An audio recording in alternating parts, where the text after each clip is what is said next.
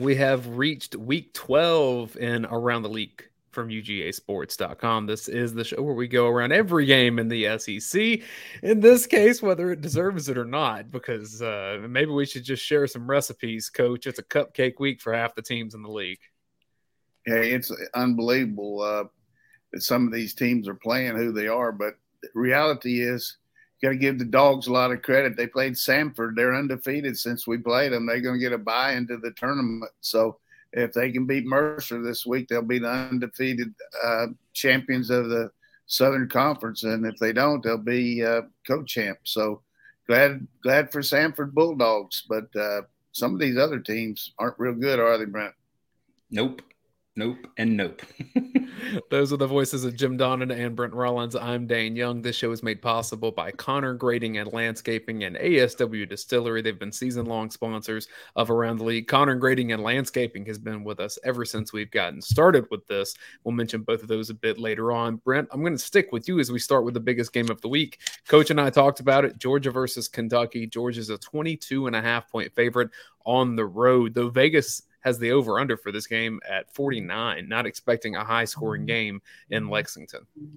No, and, and the biggest thing for this game is you have to take care of your business early.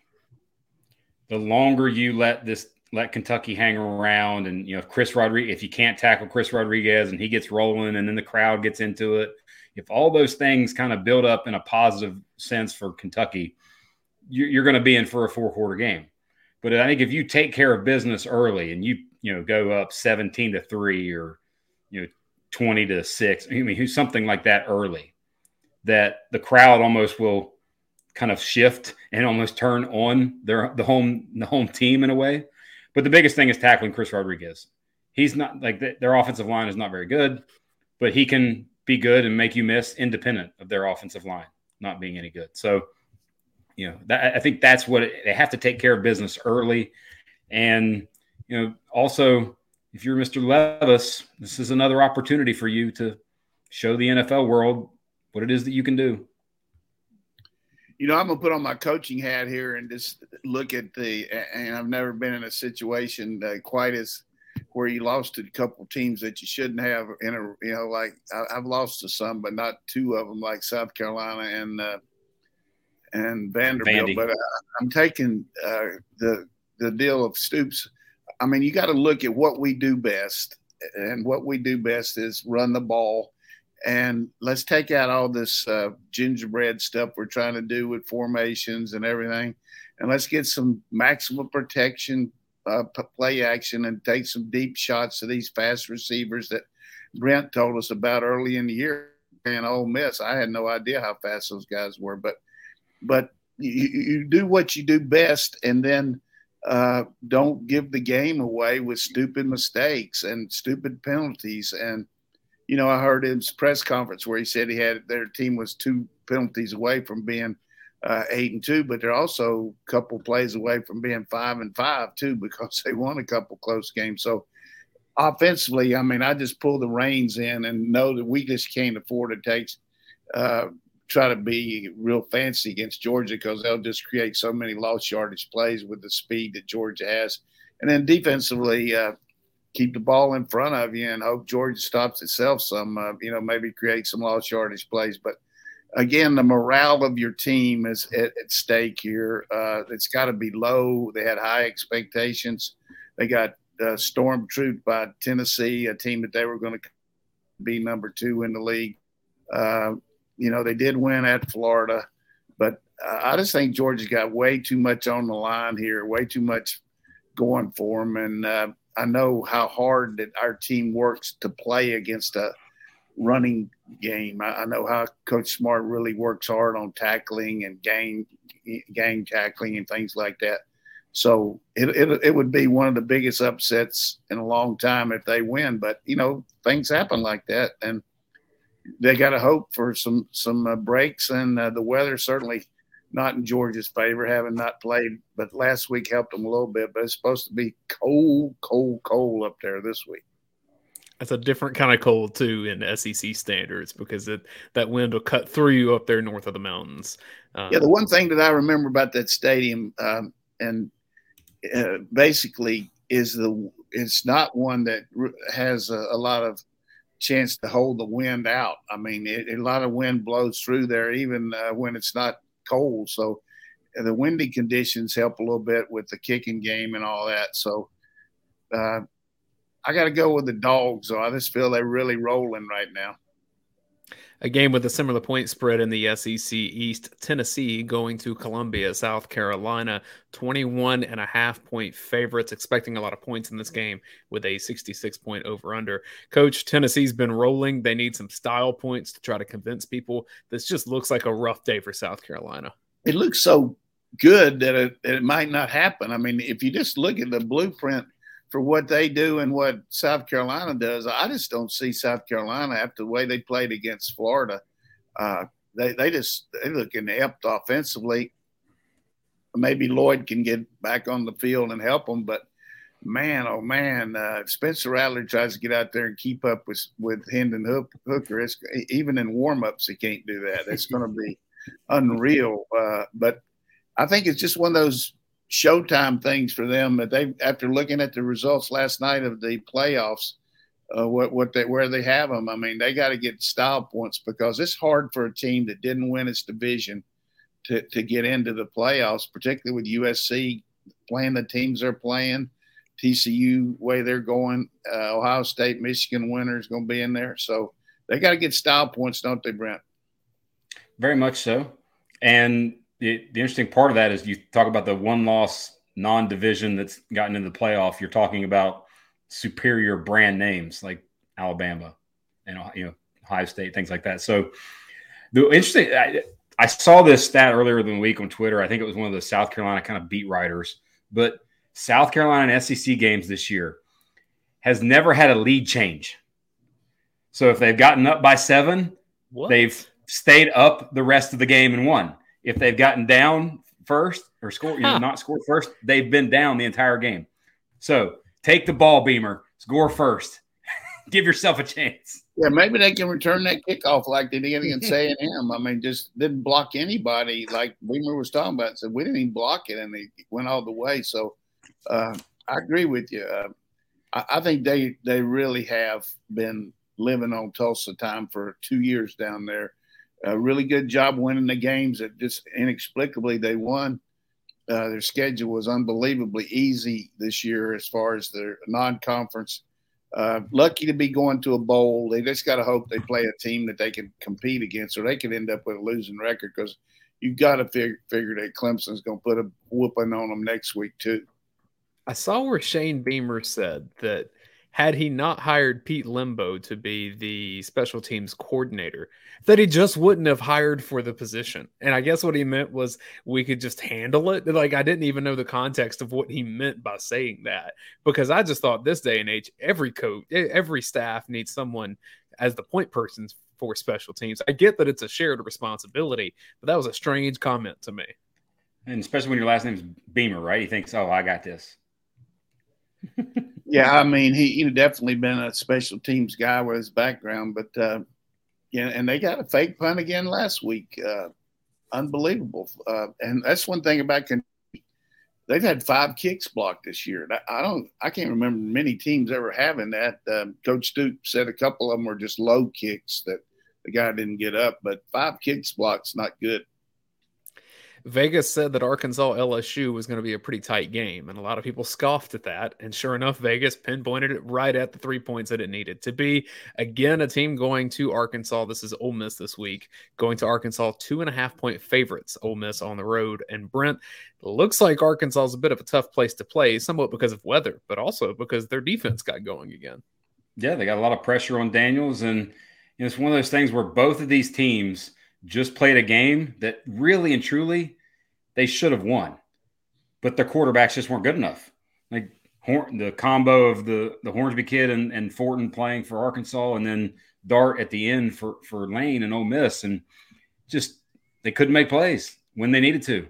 And what was amazing about especially the end of the Ole Miss game with Alabama was you've got Judkins that goes 52 straight yards by himself on three carries to get down there whatever they got on like the 14, 12, 10, something like that.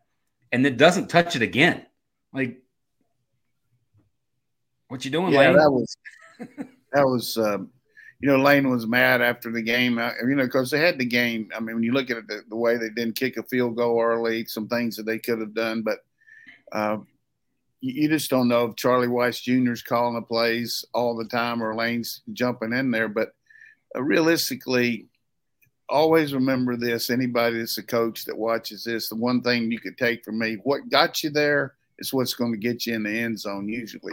So if you've run it down there, don't necessarily think you got it that they're going to stop you all of a sudden. Make them stop you, and then if they do, go to something else. But boy, that guy was on fire, and uh, not only was he getting some pretty good holes, but he was running and breaking tackles after that first contact, and uh, you know he had a little burr in his saddle too because Alabama didn't recruit him, and him being from Alabama and all that, it was a big deal for him. But uh, it was a bad loss for Ole Miss. They were right there, and now they're going to a team that you know, fighting their ass off to get to a bowl game. Like they're going to be playing Missouri next week, too. Who you know, we never know what Missouri's going to do. I mean, their coach got a new contract now. He hadn't won a game since that. But uh, I, I, just you got to have a quarterback. I mean, I was talking to a couple guys around the country, and just as philosophically, and I know Brent feels the same way. The teams that got a good cue and and a little bit of something else, they got a chance every week. But if you don't have a guy that that you know is just going to do it every week, you're going to have a hard time having a winning record. I wonder with Quinshon Judkins being from Pike Road in Alabama, which is just on the east side of Montgomery, if Lane Kiffin will have the opportunity to say, "Why don't we just go home together?" War Eagle, Quinshon. Possibly. You know, that's got to be uh, chapping a lot of people in Ole Miss's butt because this happened to them once before. They told, you know, Coach Tuberville said they'll have to take me out of here in a pine coffin before I leave Ole Miss. And about three days later, he was a coach at Auburn. So uh, who knows what's going to happen? Auburn's certainly a good job. Ole Miss has become a, a very competitive job too. Uh, but there's a lot of money over there, and you know, Jimmy the, the uh, pawnbroker for all the, the, the, guys around the country. He represents Mark Stoops. There's a lot of rumor about him maybe going to Nebraska, but uh, the bloom's off the rose right now with Stoops. Uh, you know, five and five. I mean, excuse me, six and four up there. I mean, it's not what what you expect from Kentucky, but uh, we, we, can speculate on that. But uh, I would say it's going to be hard for Cadillac Williams to get the job. I mean, obviously a lot of motion and everything, but uh, we'll be talking about that game next. Is that our next talk about? Or, or... well, I was I was reading the rivals uh, Auburn site, and one of the reporters over there said that there's a little inter- internal pressure at Auburn to figure out who the next coach is going to be before the Iron Bowl, just so they don't have to deal with any of the pressure of what if Cadillac found a way to win the Iron Bowl because if they did, that just creates some PR pressure that maybe he's the man for the job. And I agree with you, coach. Like right. that's a good that's something that I hadn't thought about, but I, I can tell you that would be almost like Appalachian beating Michigan this year with the Auburn's team because Auburn's going to might get beat this week. Uh, we're going to talk about it. Well, WKU played an extra game because they played in Hawaii uh, they're seven and four. They got a really good offense. Their defense leads the nation in takeaways. Um, you, you, know, they're doing a good job of uh, every year. I mean, last year they had that quarterback that's playing some for the Patriots. I Bailey mean, Zappe. You know, mm-hmm. uh, Tyson Helton knows how to throw the ball, and uh, uh, you know they they got good defense we'll talk about that, I guess, coming up. But, no, uh, we're talking about it now. Now, I, talk about it. I like Western Kentucky in this game with the points. I don't know if they can win the game, but anybody, all those Auburn fans celebrating that win over the Aggies last week, you need to get in there and pull hard for for this team because it looks to me, Brent, and Brent watches a lot tape a lot more than I do. I, have seen so much tape in my life. I, I'm almost cross-eyed, so I don't watch it, study it like he does, and that's one of the benefits for you, you people that listen to our show. He does such a great job with that but I guarantee you, it looks to me like every play that Auburn runs is drawn in the dirt before the play. I mean, they got so many broken plays.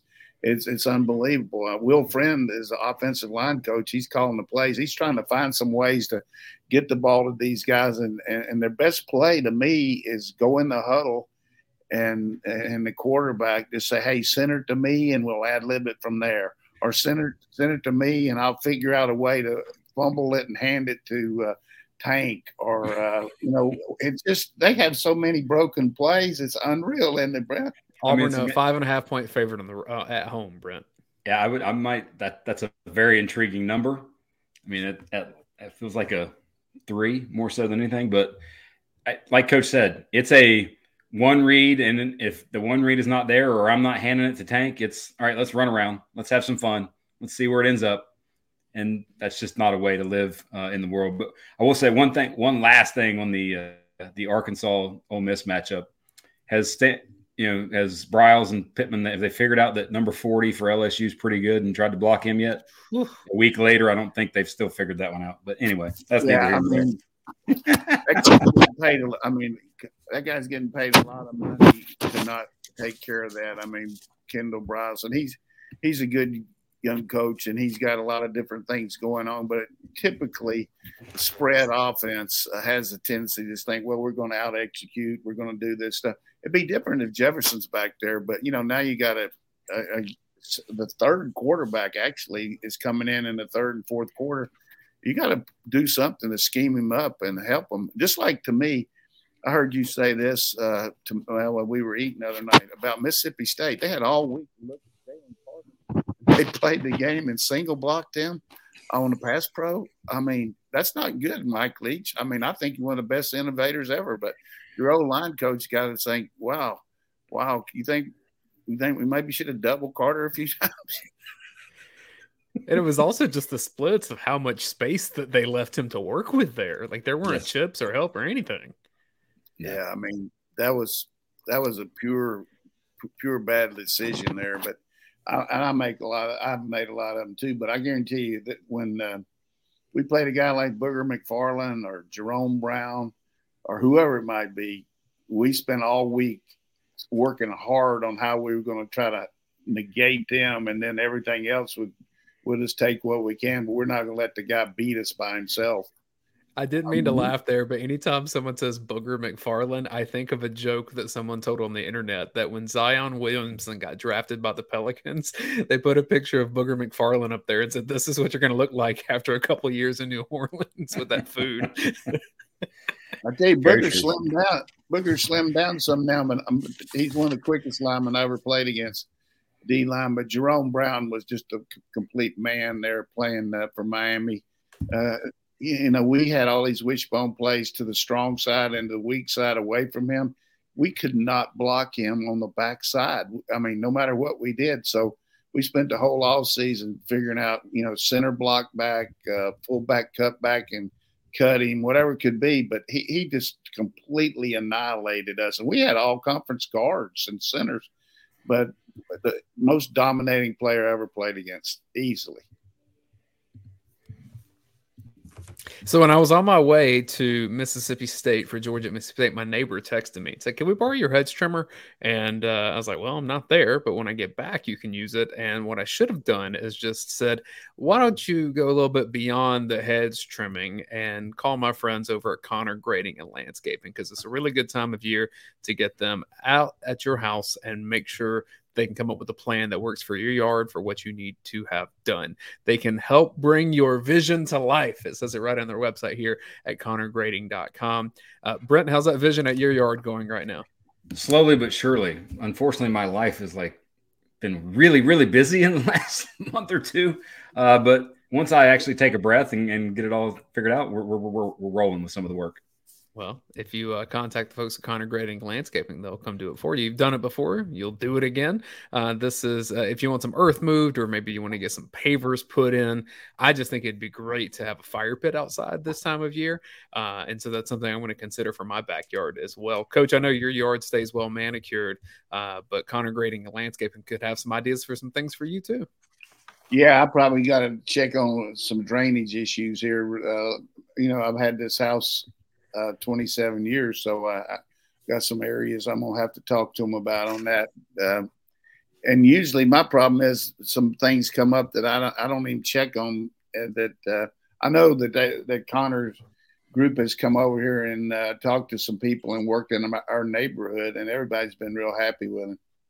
And you will be too. Go to connergrading.com to check them out. One more game in the SEC this week, guys. And coach, I, I got to give you a little grief here because if you remember last week's show, I said, watch out for this Vanderbilt at Kentucky game. It, now oh. I followed up by saying I followed up by saying I didn't think that Vanderbilt would win, so I can't give myself the full pat on the back. But I just said, watch out for this one, and well, I'll be darned. Exactly right, and uh, that was a, a, really good job of uh, using using Wright uh, to his full potential. I mean, they uh, they ran the and, and by doing that, uh, Kentucky had to loosen up a little bit and open up the back some, and then I was amazed at the way they could throw the ball against Kentucky too. But the, the overwhelming thing for me though, if you look at stats, which we look at, Vanderbilt last in the nation in pass defense, last in the SEC in sacks. They go up there and look like uh, an all-world secondary and all-world rushing the passer. I think five or six sacks, less than 120 yards passing for Levis. I mean, it, it was just ugly the way they annihilated that line because you know there Clark Lea's just set up his defense not to give up a lot of big plays, so they hadn't tried a lot of pressure this year. It's ridiculous to do that because they don't have the guys that play man coverage, but they had some really good zone blitzes. And uh, fortunately for me, because we did play Kentucky this coming week, I watched that game. I, I probably would have never watched it, but I watched it, and I was just amazed throughout the game with the success they had rushing the passer, not only putting him on his back, but just you know, doing some really good things with it. And then Kentucky got the game won and then gets a stupid penalty there uh, for hands to the face. And then they go down and just a really good call on the goal line. You think they're going to throw the fade. The guy takes a one step move and then breaks inside. And Cardinal rule, Brent, don't ever let a receiver inside on the goal line, right? Don't let him cross your face. But just happy for Vanderbilt. Like that's the the monkey that is what was it 26 in a row that they had lost. I mean, I was one week early, unfortunately, in terms of outright picking them, but I think and listening to Clark Lea after the game uh, said a lot to me because it wasn't like he was talk, taking in the win as it was his win. He was talking about how you know this is for a bunch of kids who are believing in something and working their tail off, and I'm just glad that they got to enjoy it. Like I, I love that sort of commentary from him after the game. And then I'm also actually feeling pretty good about my Florida running the table pick. They feel like they've, I think they've kind of found themselves. The, the vibe of their team looks completely different over the past few weeks. Now, obviously, when you play not as good a competition, that helps, but still, yet Richardson is a whole other animal in what they're doing. And, and I think they're just growing and kind of ascending in a way. But like we said, I, like I said last week, they could win out, go beat Florida State, feel great about themselves, but they lose the sort of and if Richardson goes pro and all that. Other than that, they lose a lot of the core talent that they have because it's just older. Yeah, they're going to be as big as anybody in the portal this year. I mean, they got to do it to, to make that quantum leap and, and catch up with Tennessee and Georgia. But uh, really good coaching job by Billy Napier. Uh, they they're doing what they do best, and they're getting their running game going. And when you when ATN's running, that other guy's running like that, you got to worry about him because he can read it and keep it. And I tell you what's his skill level is so good as far as when to accelerate, when to cut back. I mean, he, he could be a pro running back, not to mention he's going to be a pro quarterback. But uh, for Georgia's sake, I hope he goes pro. I mean, he he's got the talent to do it, and uh, he gets in the right system. He'll he'll be really good. Florida's a 14 point favorite against Vandy, though. Brent, I think that Florida and Florida State's going to be a pretty intriguing game because both mm-hmm. teams seem to have found new life at the end of the season with help of the schedules, as you said. And as Mark Richt said on the ACC network, he, he's talking to Mike Norvell on the eye, and he says, Mike, I went to Miami. I coached at Florida State. I coached at Georgia. I coached at Miami at the end. And I just have to say, can you go beat the Gators' ass? yes, that was awesome. Uh, just a little aside for that. Yeah, I, I, get to hang out with Coach Richt once a week. We we have a men's group thing that we do, uh, and somebody sent that clip to him on our text. His response was, "Whoops." I don't know that that's a whoops. I think that that's a, nah, how he nah. really feels there. Uh, hey, it, was, when, it was good. It was good. Coach, one other game I know you wanted to highlight here LSU, a 14 and a half point favorite at home. This is a late kick, 9 Eastern, 8 Central. Uh, it is at home, but UAB, not not the easiest of the cupcake games. Yeah, you watch UAB uh, over the years, they've, they've always been a team that uh, well coached. Bill Clark decided to retire because of uh, his back problems this summer, and they they kind of been up and down. They've had some good wins, but some bad losses. Uh, you know, it's a team that has SEC caliber players on its roster that is a lot tougher game physically than normal that you play one of these cup. But it's a case of you better be ready against them, like Georgia was last year, or the, these guys are capable of playing with you. So I don't know that LSU is good enough to just go out there and uh, throw their hats in the ring against these guys and dominate them. But you know, everybody's patting them on the back and they're talking about the SEC, you know, and all that, which they should be very deserving of. But uh, they they're going to have a probably tougher game this week than they will with A and M the way A and M's playing right now. We talked about Perkins earlier. I was just curious because he he's just now kind of really coming into the the spotlight. He's only had 99 pass rush snaps, yet he is tied for 17th in the Power Five in quarterback pressures and tied for sixth in sacks. Like he's had like I think it's six at least 60 less pass rush snaps than anybody else ahead of him. The efficiency and the the numbers that he's putting up in the little limited time. And Dayne, you called it out like what three weeks ago, maybe just sort of watching out for that. That dude is he is just the unreal athlete, good, man. Unreal sort of, and he uh linebacker like Micah Parsons, edge guy like you know Von Miller. Like that's the kind of talent that this kid has. Oh, and I think Georgia's going to have to find a way to mitigate what he can do, but most teams don't have Darnell Washington. So I think Georgia has some advantages in throwing yes. something at him that maybe he hasn't seen.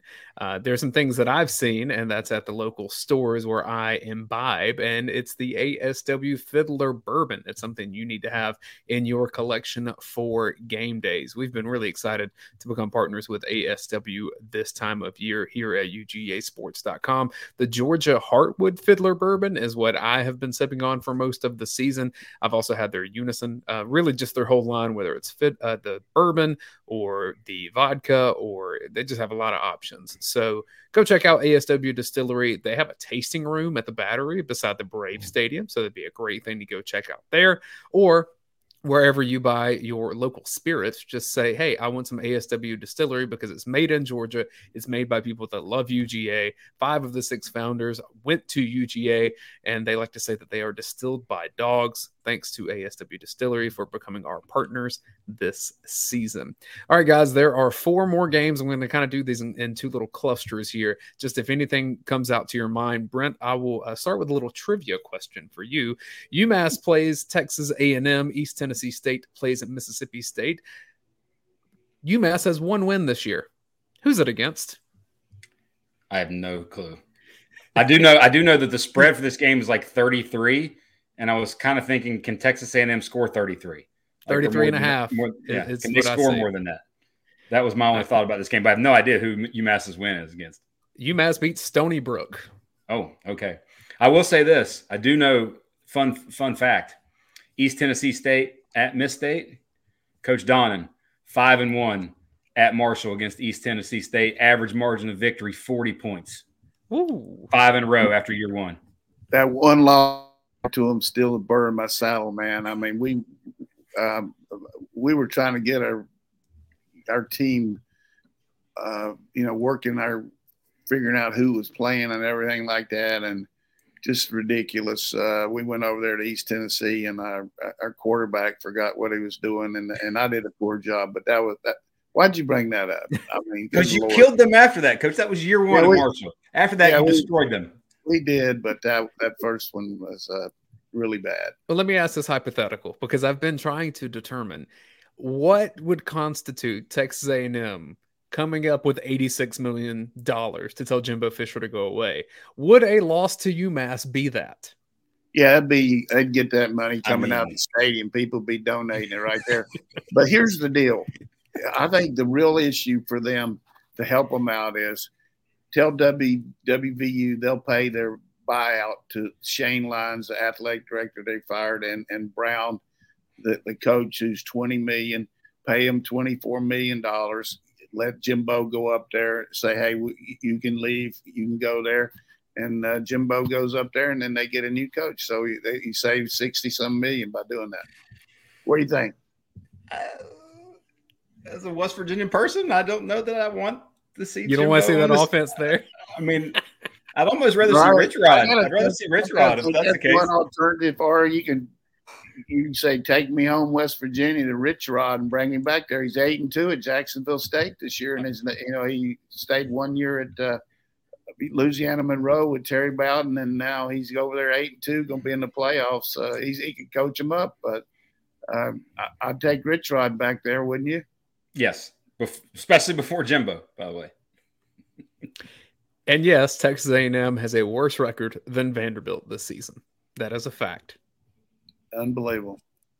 Two more games here in the SEC. We have New Mexico State at Missouri. Missouri's 28 and a half point favorites at home. Let me tell you some of the teams. New Mexico, just the world travelers. They've gone to Minnesota, they've gone to Wisconsin. I thought they would have gone to Hawaii, but they played them at home. Uh, they actually played at UMass, so that was probably the the worst matchup of the year. New Mexico State at UMass, and then they go to Liberty next week in what potentially could be Hugh Freeze's last game at Liberty. Who knows? Uh, and then the final game in the SEC, Alabama at home against Austin Peay, which is just uh, don't get hurt before the Iron Bowl. How about a, on the way to Auburn? Liberty forgot to beat uh, UConn last week, so uh, that that didn't help uh, Hugh Freeze. But uh, let me just say this: Jerry Kill, the, the, New Mexico State coach, was kind of an interim guy, and uh, they offered him a contract, and he, you know, he hasn't signed his contract yet, even though the team is doing okay. He, he you know, Jerry Kill's coached a lot of different places. Uh, amazing that he just coaching without a contract, but I guess he knows what he's doing. But he could go over there and ask Cole uh, Drinkwitz what to do, and maybe he'll get a million dollars more for Drinkwitz. Who knows? so it's unreal what they're doing there. But we're having a little fun here. But hey, Drink, you need to win this game. You need to win next week. I mean, to deserve that, uh, that new contract you got. I could see him give him another year, but two million more a year. Come on. I want to wrap this show with just like a quick Heisman discussion because I was looking at odds and I was looking at stats right now. CJ Stroud is the odds on favorite to win, but when you start looking at the stats, coach, he does not stack up to the best numbers in the country at quarterback. I know there's more factors that go into it there, but to well, me, he had, that, he had that awful game in the in the wind and rain and snow at Northwestern where they didn't they had like 70 yards passing. That hurts his stats. But you know, everything's on the table for Hooker, for uh, for him. Uh, all these guys playing these conference championship games. Hooker's going to get hurt on that, but still Bennett's got a shot just because you look what he what he did, what he finished up last year, and then what he's done being a national champion. And you look at what Bryce Young did down the stretch last year, that when nobody knew who the who was going to win, it, and then he just came on and had that comeback win against Auburn, played great against uh, Georgia in the championship game. So uh, it's up for grabs. But I would say Caleb Williams right now has the best chance, not because we know him and like him and everything, but he gets to play Notre Dame, he gets to play UCLA, he gets to play either Utah or Oregon. So those are three prime time games that everybody's going to see him on. Yeah, I think it's just which which quarterback has the the sort of finish with a flurry in a way. It could, by the way, could also be Drake Maye. Like if Drake Maye oh, goes yeah. and puts up those numbers and then goes and beats Clemson in the ACC championship game, there's going to be a lot of talk because there's going to be talk that hey, this kid is by far the best player in college. You know, because of the yeah, spirit of the I mean, award, most outstanding player. That team on his back, he's he's a tremendous quarterback, and uh, just uh, memo to Longo, their offensive coordinator. If things get tough, make sure he gets the ball in his hand, kind of like what happened to. Uh, Ole Miss you were talking about on Judkins. Uh, that's what happened against Wake Forest at the end. They had the ball on the five yard line, ended up kicking a field goal when they could have scored. Let Maye handle it every down, man. wow. Well, it's a reminder that the Heisman doesn't always go to the best player in the country. It goes to typically the best quarterback in the country or the one that puts up the stats. Because the best player in the country, his name's Jalen Carter, and he just doesn't have the stats for that. Yeah, he definitely is. But it's definitely an award this year, like last year, that will I think will, won't be determined until post championship game Saturday. Which, as Coach said, probably hurts Hendon Hooker in that respect, but then helps Very much so. you know Maye and Williams and Stetson, uh, and then we'll see with Stroud if he's even in there because they have to beat Michigan too. Uh, all right, this has been around the league and a bit of around the country here from UGAsports.com. Thanks to Conner Grading and Landscaping and ASW Distillery. Guys, we have one more week, uh, and then that'll be it for this. This is a seasonal show that we do. Uh, maybe we do some kind of postseason something. I don't know about that. I think one year we did a bowl preview, one year we didn't. Not really feeling it because bowl games don't really mean what they once did, but we'll see. Maybe we'll have something. I will predict this on the bowl games you're going to see some of these teams that aren't in the playoffs. You're going to see a mass exodus on the uh, on the opt outs. I mean, it's going to be interesting to see how many Alabama players opt out. I agree with that. I think that'll That's happen all across point. the country here. Great point. All right. Thanks to Conner Grading and Landscaping and ASW Distillery. Coach Donnan, thank you. Brent, thanks as always. I'm Dayne Young. We will see you next time.